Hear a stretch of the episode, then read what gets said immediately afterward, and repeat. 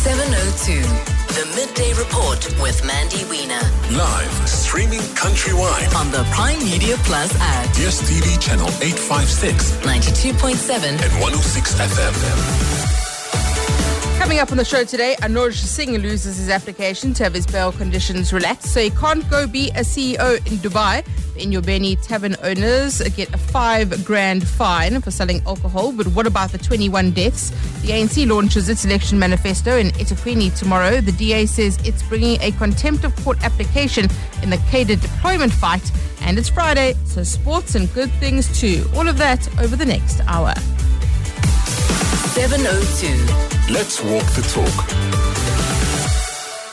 Good afternoon. Welcome to the Midday Report on 702 and Cape Talk with me, Mandy Wiener. That lead story in Eyewitness News, the DA's leader, John Steenhuisen, announcing that they are now going to pursue a contempt of court application in this cadre deployment fight. I'll uh, ask Nomvula Mokonyane about that when we speak to her a bit later on today. Uh, but they want to see Fikile Mbalula going to going to jail for contempt of court. Uh, so we'll unpack that one. And then how is this Enyobeni Tavern uh, decision in the courts today? So to be clear, 21 children died in this incident, but this was only a court case to do with the selling of alcohol illegally to minors. There's still no clarity on what actually happened to these kids all of this time later. So each of the uh, tavern owners have received a 5,000 Rand fine each, or they can alternatively spend 100 days in prison. Um, my colleague Nickolaus Bauer has tweeted, What an absolute mockery of justice. 21 children die and nobody faces any real consequences.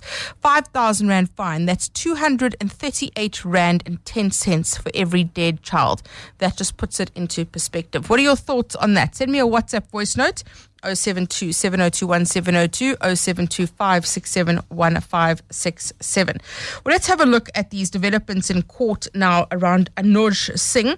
He went to court to have his bail conditions relaxed. He wanted to take up a job in Dubai. Remember, of course, the former Transnet CEO and Eskom official is facing fraud and corruption charges. Uh, so that matter of the bail application um, relaxation was heard today, but the actual trial uh, or that matter was also in court today. Khomotso Modise, EWN reporter, covering that for us. Khomotso, good afternoon to you. Take us through the court's decision today. Magistrate Emmanuel Magampa saying that uh, Singh cannot have bail conditions relaxed.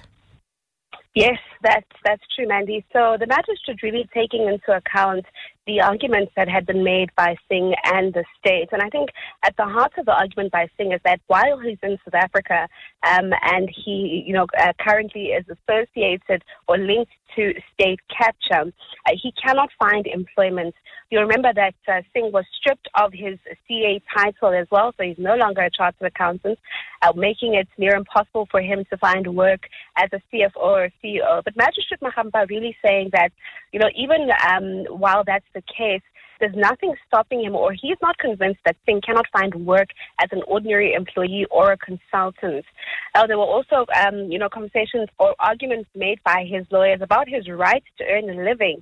Um, but the magistrate saying that that right to earn a living really needs to be considered together with the obligation that he has to stand trial in this country and found uh, guilty or innocent.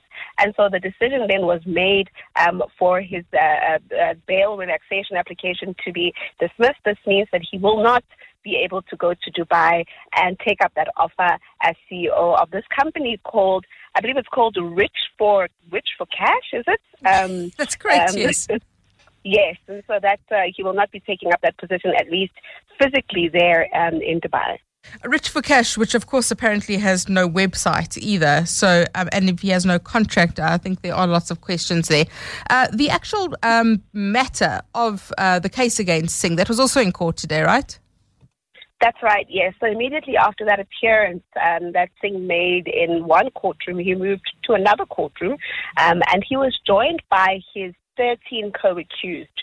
Um, and that's, of course, the corruption matter. So it's a, it's a, a fraud, corruption racketeering matter uh, that involves uh, Brian Molefe as well, um, and also involves, um, you know, uh, uh, other other employees who were um, linked to that locomotive tender, that Transnet locomotive uh, deal, right? That's really become um, infamous. And so that matter was heard in the um, in the Palm Ridge Magistrates Court and has now been referred to the Johannesburg High Court and will be heard on the 24th of March for pre-trial.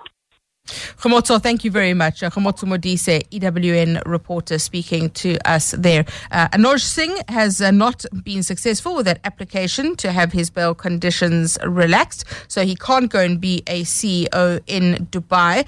Um, the court saying that they're concerned about the sketchy details provided by Singh about this proposed employment in Dubai. The magistrate saying that Singh, um, he understands that, that Singh can't get senior jobs here uh, because he's been stripped of his chartered accountant status, but uh, the court deciding that no, he cannot go to Dubai. I think that there would probably be a lot of people that would support that idea. 702. 702. Mandy Wiener. Weekdays, 12 to 1 p.m. A few other cases that we are watching for you. The three accused in the Phala farm robbery case and the alleged theft of millions of foreign currency at the president's uh, Phala farm in Bela Bela. They're appearing in court today, so we are watching that one. And then, of course, I mentioned at the start of the show that there has uh, been a decision, a sentencing in the Enyobeni tavern owners case. Uh, so the tavern owners, Siyakhangela Ndevu and Vuyokazi Ndevu, have been sentenced to a fine of 5,000 Rand each or spend 100 days in prison by the East London Regional Court. Magistrate Kevin von Brutt handing down that decision earlier. Have a listen to what the magistrate had to say. In this light, I believe that uh, the imposition of a fine would be appropriate.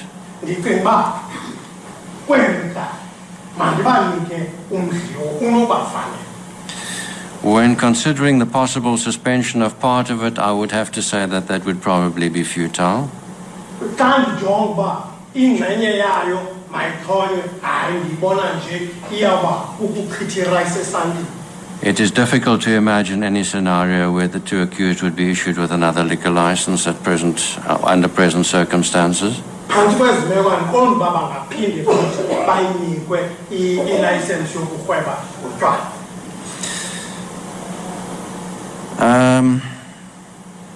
I don't think I can take it any further than that at this point in time. andiqondi uba ndingahambela phambilana kunoko kunokuba sendlini Having tried to balance all the interests as fairly as possible and considered the, appli- the applications which have been made and the interests of the community,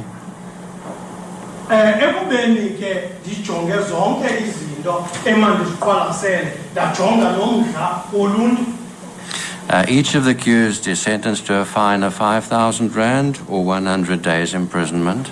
um um kubo uyawubhatala i-5000 rand okanye ayohlala ikhulu leentsuku entolongweni Uh, would they be in a position to pay the fine today or do we need to refer it to the prisoner's friend? to refer to the prisoner's criminal. Okay. The fine to be deferred. The matter will be referred to the prisoner's friends, so that arrangements can be made for deferment and payment over a suitable period. So that is the magistrate in the Enyobeni Tavern Owners case. That sound courtesy of Newsroom Africa. Now, at the start of the show, I did say that this is concerning because what about the 21 deaths? This is only for the sale of alcohol um, to uh, to minors. That is what was illegal here. I know that they are two separate cases, um, and that this was only the case that had to do with the selling of alcohol illegally. The concern is what is happening with that case of the 21 deaths? We know that there is a big backlog with forensics um, and that there's going to have to be this process of getting the forensics in order to have a successful case. We need to know what happened to these kids. Somebody has to be held accountable to them uh, for that. Uh, so lots of response on the WhatsApp line. The sentencing has got nothing to do with the death of 21 students. It's all to do with the selling of alcohol to underage people. I understand that. But I would like to see the expediting of this case so that we can have some kind of accountability for the deaths of 21 children. 702. The Midday Report. Monday to Friday. 12 to 1 p.m. Parliament has just posted on the Twitter on X that the 2024 election date has been proclaimed and gazetted by the president. Don't forget, of course, you just have a few hours to register. The voters' roll closes at midnight tonight. Uh, so we are very much in election season now. The ANC is launching its election manifesto tomorrow in eThekwini. So all weekend there are events taking place in KZN. We're joined now by the ANC's first Deputy Secretary General, Nomvula Mokonyane. Good afternoon. Welcome to the Midday Report and thank you very much for your time. Thank you very much, and uh, good afternoon for, to the listeners uh, of Radio 702. Thank you. So, so we now have a, an election date which has been proclaimed and gazetted by the president. The voters' roll closes at midnight tonight. Uh, how is the ANC uh, feeling ahead of the ANC's manifesto launch tomorrow? We all are geared up. We've done everything. We've communicated with organized communities. We've communicated with uh, individual members and supporters of the NC in KwaZulu Natal and and nationally and internationally. We had our last NEC meeting last night that then uh, adopted the draft manifesto. We looking forward to the presenting before a fully uh, a full audience in the stadium. That takes uh, the stadium takes sixty five thousand seated, and then it takes uh, uh, another 10,000, 15,000 on the pitch, and therefore it is a maximum of 70,000 uh, people within Moses Mabhida. And of course, in the event of any need for disaster management, we have the overflow. Are you anticipating um, a full stadium, as you've described? Um, of course, the optics of these things are always important. The EFF holding its manifesto launch uh, there uh, not so long ago with a full stadium. So, of course, then there'll be comparisons. Uh, are you confident and will the ANC be bussing people in, or are you expecting the turnout to come from KZN exclusively? Of course, we, we, we have uh, members and supporters of the ANC coming predominantly from KwaZulu Natal with eThekwini giving us more than 50%. And we do have our sister provinces uh, that are neighboring KwaZulu Natal that are also going to be in attendance. We do, we're not just looking at the stadium being full, we're looking at an audience that will move out of the stadium to go and do work of uh, promoting what would have been the manifesto of the ANC uh, for the coming five years. We do have an announcement from the DA this morning, from the DA's leader, John Steenhuisen, that the party will be launching a contempt of court application in this cadre deployment issue, which has very much been occupying um, the, the headlines over the past few days uh, between the DA and the ANC. It's a big election issue. Um, what is the ANC's response to this potential contempt of court application? They would like to potentially see the Secretary General of the ANC, Fikile Mbalula, doing jail time for contempt of court court? I think it is very opportunistic of the DA. Uh, the courts have, have declared, the, the courts have made an announcement, and therefore we, we can't be led into what is not our agenda. It's the DA's agenda to try and divert us. Uh, we have complied with everything. If they feel that there's something that they need to take up with us, let them go to court. We're busy with the manifesto. Let them focus on what they can do for the people of South Africa and not what they want to do with the ANC. Nomvula Mokonyane, thank you so much for your time today. The ANC's first Deputy Secretary General speaking to us there about the election manifesto launch uh, taking place in eThekwini this weekend. As I mentioned, the DA leader, John Steenhuisen, has just uh, had a briefing uh, outlining the steps forward on what's going to be happening with this cadre deployment issue that has become a big election uh, hot potato. Have a listen to what John Steenhuisen had to say. 82% of grade 4 learners can no longer read for meaning. They're starting to join the dots why the cost of living is going through the roof. And that is because the state's ability to do these things has been so fundamentally hollowed out by cadre deployment that these government departments cannot do their job. We've got an electricity generator and supplier that can neither generate nor supply electricity. We've got a state airline that can barely keep in the air. We've got state mining companies that cannot mine. We've got ports and harbors that cannot import or export goods out of, and all of that can be traced back to cadre deployment. And the big dot that is going to be joined, I believe, in this election is the fact that state capture, which Judge Zondo has done an excellent job exposing, would not have been able to take place had it not been enabled by cadre deployment. Because you had to put the cadres into the positions before you could then capture the state. So when the government talks about fighting state capture and fighting corruption, it is a hollow promise. Because unless you pull out the, the root cause of the problem, the wortel van die kwaad, if you don't pull that out of the ground, state capture will happen again, just with a set of new actors. So let's get this legislation out there. Let's stop pretending that this is a victimless crime. The victims are the 30 million people trapped in poverty. The victims are people who live in insecurity. The victims are people who are struggling to put food on the table. And I think those are the election issues. And we're going to, if voters have not started to join the dots, Jan, in this election, we're going to be joining the dots for them. Because every single calamity and crisis that we face can be traced back to state capture, the genesis of which was the original sin of cadre deployment.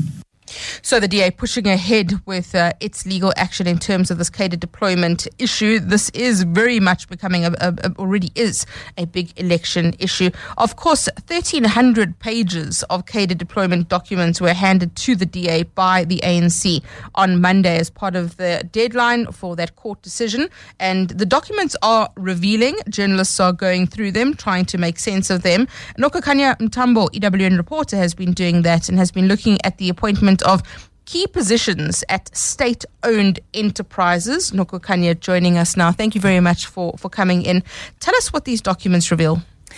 Good afternoon, Mandy. So, like you mentioned, it's a document of 1,300 pages, quite a bulky document to to get through. So, it is going to take some time, and just also making sense and trying to connect the dots is, of course, going to take some time. But what we have seen so far, at least where I am with with wading through this this document, um, or some of the communications between uh, ANC leaders, particularly that are part of this cadre deployment committee. Um, you know, often it, it, was chaired at least. But it reads like a WhatsApp group. It's like. So, so it is a, a communications between um, ANC leaders either through WhatsApp groups um, as well as emails and meeting um, minutes. That uh, these are meetings that would have been had at the headquarters of the ANC at Luthuli House.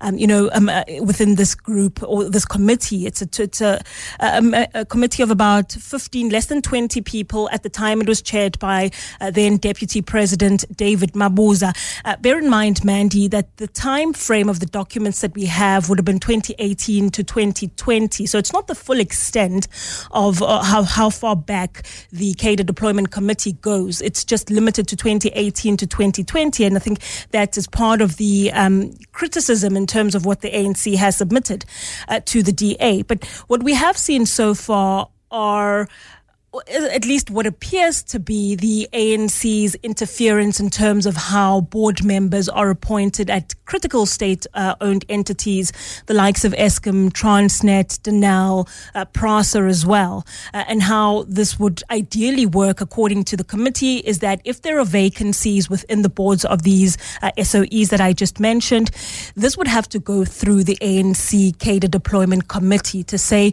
these are the names, uh, well, there's a vacancy.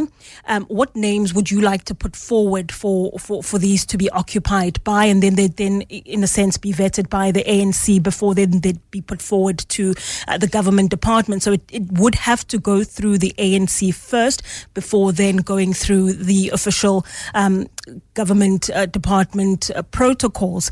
So that is what we're seeing at the moment. The likes of S- uh, S- uh, CEOs, apologies, CEOs, CFOs, board chairs, um, critical, critical entities, Mandy. These are uh, entities that drive the sustainability of our economy, keep the economy going, and the rest of South Africa in terms of service delivery as well. And so, uh, seeing some of what we have seen, I think, is a shocker. But what won't be a shocker is the fact that these documents aren't necessarily all new.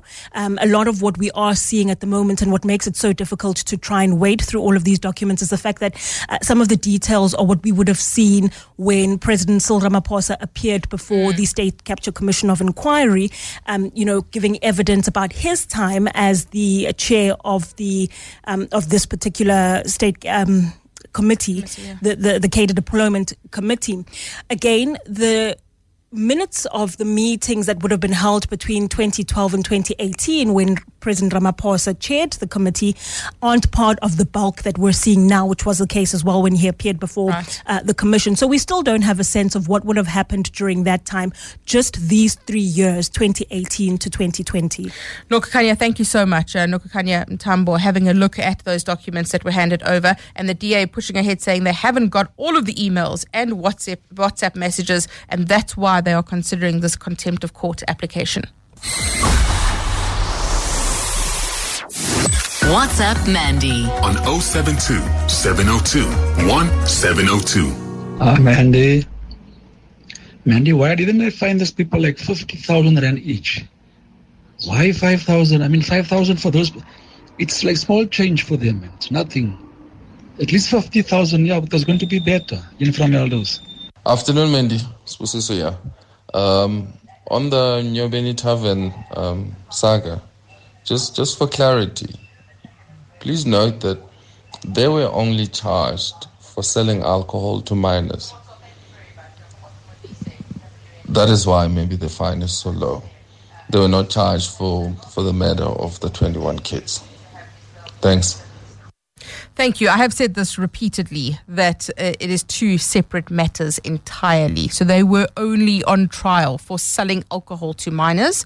They were convicted and sentenced to 5,000 Rand each for selling of alcohol to minors. They were not charged with the murder of 21 minors. But my point is somebody needs to be held accountable for the deaths of 21 minors. I know, I hear you, I understand what everyone is saying about this, but there is a degree of frustration with the fact that this has only been a trial of selling alcohol to illegal minors. There are lots of unanswered questions here about why the minors were allowed in, uh, what happened to them, what the cause of death was. Um, is there going to be accountability? I take your point on the fact that it's two separate issues and that we should not conflate them, but at the same time, we need to expedite and make sure that something happens here so that the families of those 21 children get some kind of justice too. 702. The Midday Report with Mandy Wiener. Let's walk the talk. So I told you that uh, Parliament has tweeted that the president has now gazetted and has proclaimed the election date of the 29th of May. So you only have a few hours, people. If you have not registered to vote, you have until midnight tonight. You need to check the voters' roll, see if you are registered in the correct place. The clock is ticking. Let's speak to James Apane, who's the manager for electoral operations at the IEC. James, good afternoon to you. Thank you very much for your time today. So now that the date has been proclaimed and gazetted, the voters' roll closes at midnight tonight, right? What does this mean? Good afternoon, Mindy, and good afternoon to fellow South Africans. It means the candidate nomination opens and the IEC will issue a timetable that actually specify a whole lot of activities as we move towards the election date. So if I have not, hypothetically, of course, this is not the case, if I have not registered to vote, what do I need to do before midnight tonight? Mindy, simple. You can go to our online registration portal and try to register. But unfortunately, because of now this gazetting and the fact that we're promoting this, um, uh, we do accept that there may be challenges. We are also open between 8 and 5 at our offices nationwide, Mindy. Okay. And then after midnight, am I able to register at all? Is there any kind of uh, recourse for me if I haven't registered? Not at all. This has been open invitation for some time. After midnight, you will not be able to participate in this if you don't do so before 5 or before midnight online. What is the status of the voters' roll at the moment? How many South Africans have registered to vote? We currently have 7.6 Mindy. We hope that number will probably reach 27. And we do a lot of people registering on the J- internet. James, sorry, we just lost your line there for a moment. You just broke up. If you can just give us those numbers again. Was saying we currently do have 27.6 million, and we hope that it will uh, actually go to 27.7 million. Okay, and then um, how many of those, uh, from past experience, we know that there's a, a low voter turnout. Um, are you confident that uh, w- with what's been done over the past few months to drive registrations? Yes, I am very confident, Mindy, on the young ones, and I'm talking about those that are, you know, uh, under the age of 39, so to speak. So there's been a lot of interest in the election, and I hope that people are going to come in big numbers. The other important thing to note is because remember we have had an increase in the number in the number of uh, South Africans that are eligible in terms of the uh, voting age population. That has increased the number of seats in the provincial legislatures. So there is a lot at stake in terms of getting those seats, and I, I and I see the political parties are also using that opportunity to get people to participate in the election. I am expecting a, vo- a very high voter turnout, Mandy. James, thank you very much. Uh, James Apane is the manager for electoral operations at the IEC. So you have until midnight tonight to go and register for elections. Please do so if you have not done that yet. It's very easy. Even if you don't intend voting, if you're not sure yet, please go and register to vote. Even if you're under 18, you can, should at least be able to register uh, to vote as well. So go and do that. You've got until midnight tonight. It's crucial. This election is going to be critical. It could change the political landscape of this country. We also know that every single vote is going to count in this election because we could see minority parties becoming key uh, kingmakers in this election. So it's crucial. Do that one thing before midnight tonight. And now it's back to Mandy Wiener on the Midday Report. This is 702. Let's walk the talk.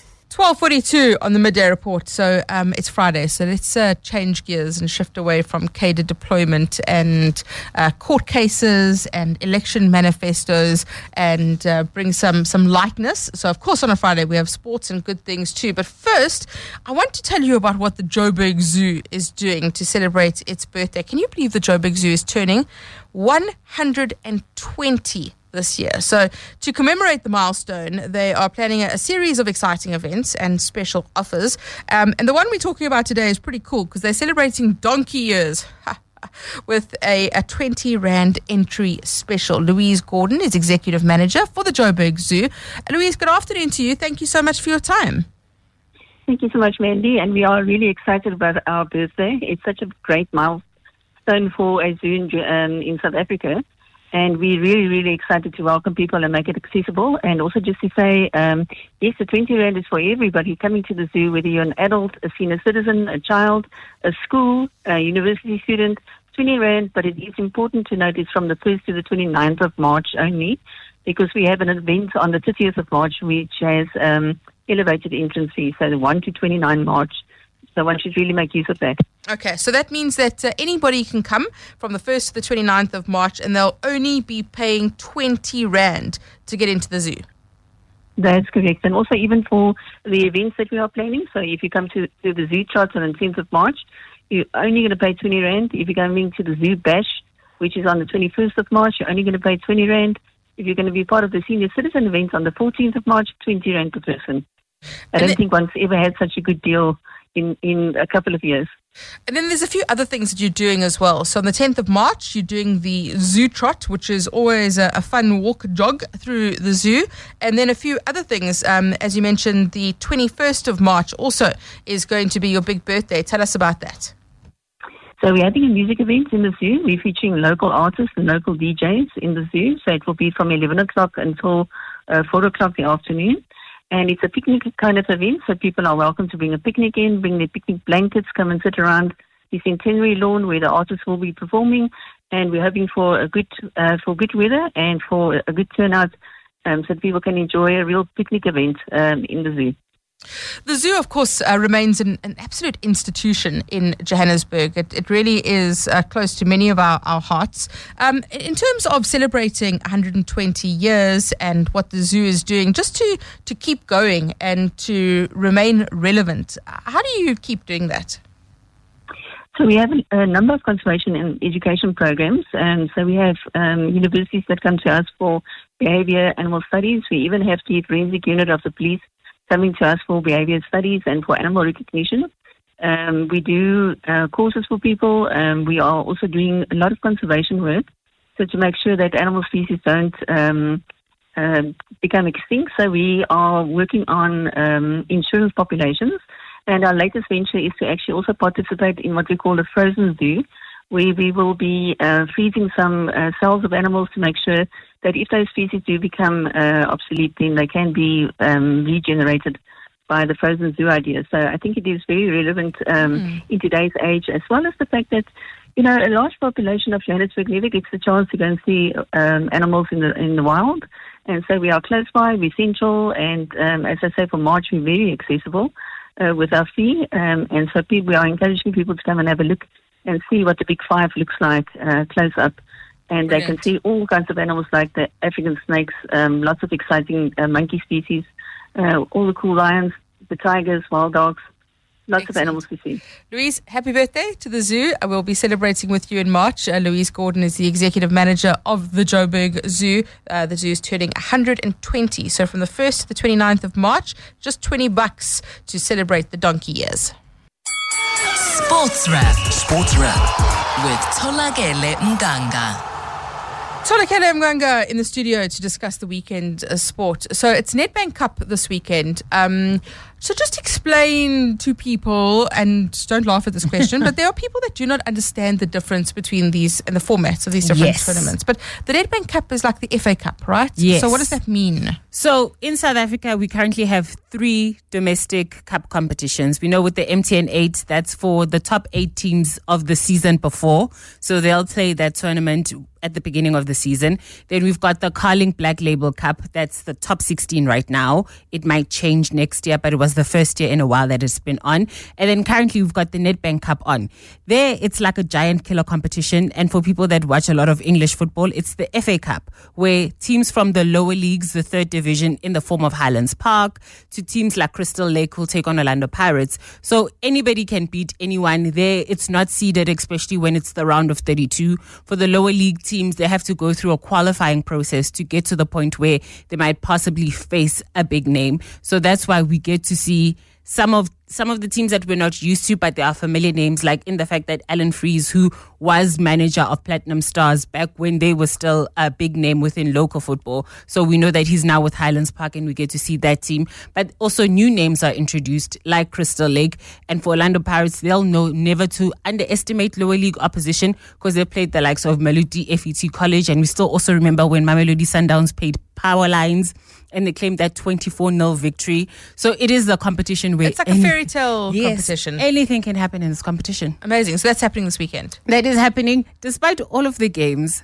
the thing that has dominated the conversation is this continued beef between TS Galaxy coach Sead Ramovic and Rhulani Mokwena. So this started during the Carling Black Label Cup, where TS Galaxy and Sundowns played each other. Sundowns wanted the game to be called off because they were involved in African Football League action.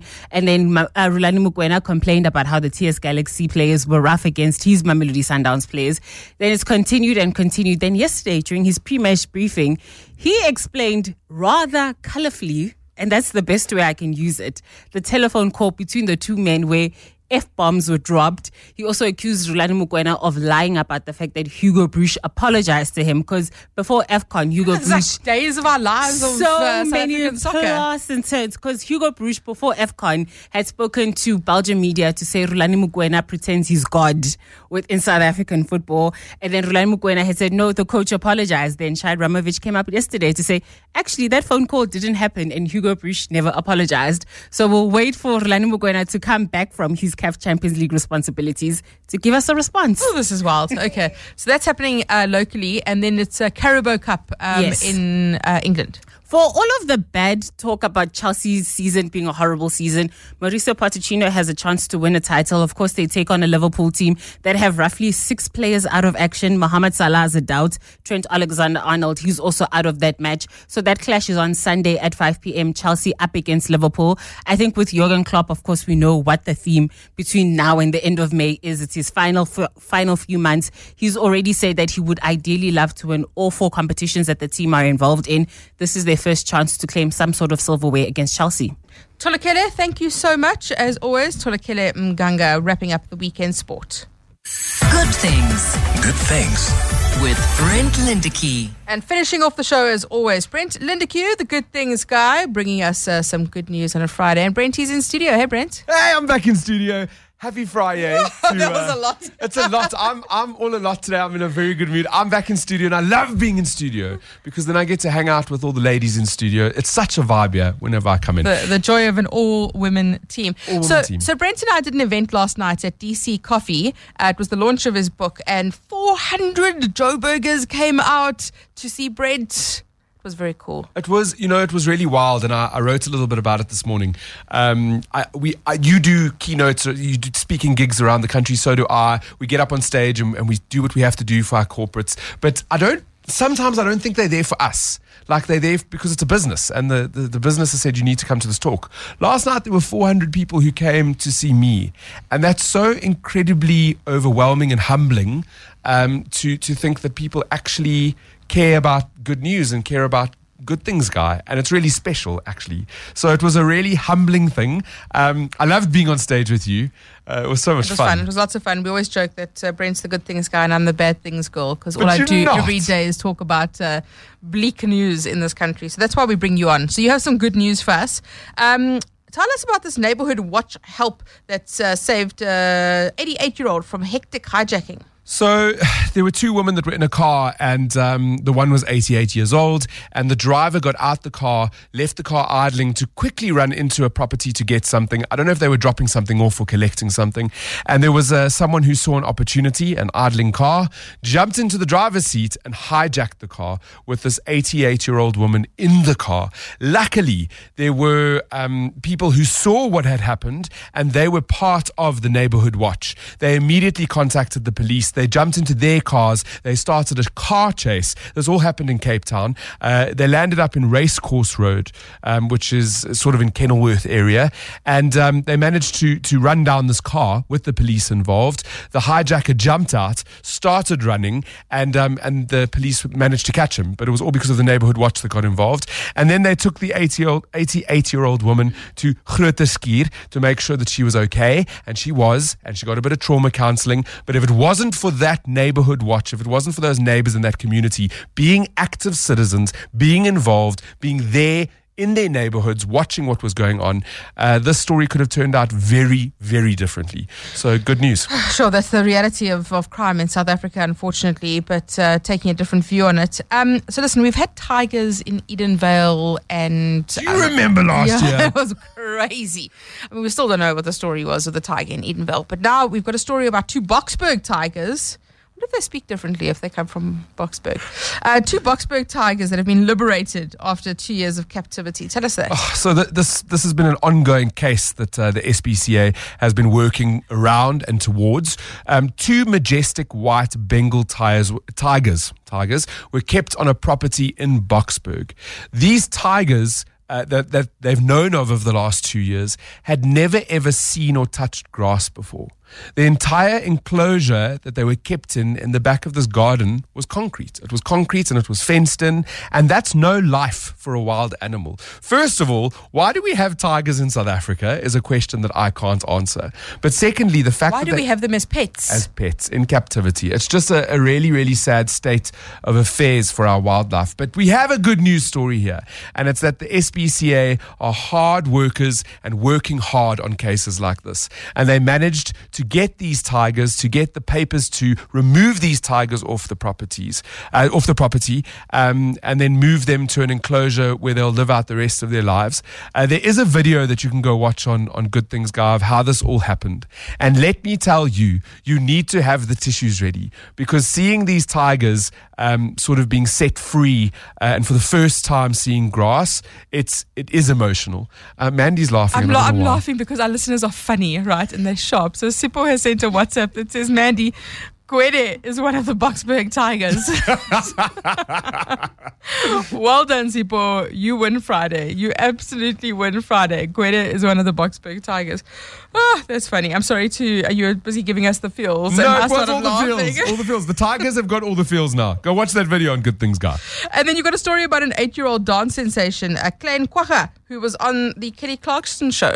So you would have remembered him from a couple of months ago. He went viral. Um, he was wearing like safari gear. Uh, what is it? The Burbul gear that he was wearing. And he, he danced that song. His hands were in the air and he was doing his thing and everybody was sharing it. And South Africans, it brought us a lot of joy. I think in the first couple of days or, or weeks that, that that video went on TikTok, it reached like 10 million views really quickly. And and then it sort of dissipated, and we haven't really heard about Klein Kwacha or what's going on. Next thing, last week, he pops up on the Kelly Clarkson show. Um, he was invited as one of her features. Uh, she does like a what's hot or what's happening in the world. And um, they zoomed in, him and his mom, and they spoke about this viral sensation and his all his dance moves. And Kelly Clarkson actually said that this was the best dance routine that she had ever featured on that little feature that she has on her show. And and he was smiling from ear to ear. It was very sweet to watch. And then um, she awarded Klein Kwacha a thousand dollars just to thank him for just bringing us all the smiles, which is like over eighteen It's like thousand. a million rand. but a really, really cool thing to see. Um, another person who's doing great things globally on our screens is Musa Motha, and I've been Mm. speaking about him for the last couple of weeks. He's on the America's Got Talent stage. He's made it sort of to the semi finals because of the buzzers and all the rest. And this week he was trending because Callum Scott, that beautiful singer that was in South Africa last year, he sang with Musa on stage while Musa was dancing. And then and he gave advice at the end. Um, he, he said to Musa, you know, that even if you don't win this competition, you have already won. And the experiences, because Callum was in a talent show, and he said the experiences that you're going to get from this are going to be life changing for you and for South Africa. It was a beautiful thing to watch. Brent, thanks for always bringing us uh, some good news. We we totally need light and shade in the midst of election madness. So thank you so much for coming in. Absolutely. Um, I know I end off the show every week by saying, uh, wishing you only good things. But today I want to say, please go register to vote. That's what we need to do. And only good things. Only good things. Brent Lindeque, the good things guy. So you have until midnight tonight to go and register to vote to South Africa. And then the voters' roll is closed. You do not get a chance after that. We have an opportunity to cast our ballots. It's our democratic right to do so. We can change the trajectory of this country, but you have to vote. It is absolutely crucial that you register. So go onto the IEC's website, go look at the portal, check if you are registered to vote. Think about who you're going to vote for. I always say if you don't like any of the political parties, find the one that's least bad and vote for that one at least. But you have to register to vote before midnight tonight. Have a beautiful weekend. I'm going to be at Menlyn tomorrow morning uh, for Brain of 702. So hope to see you there.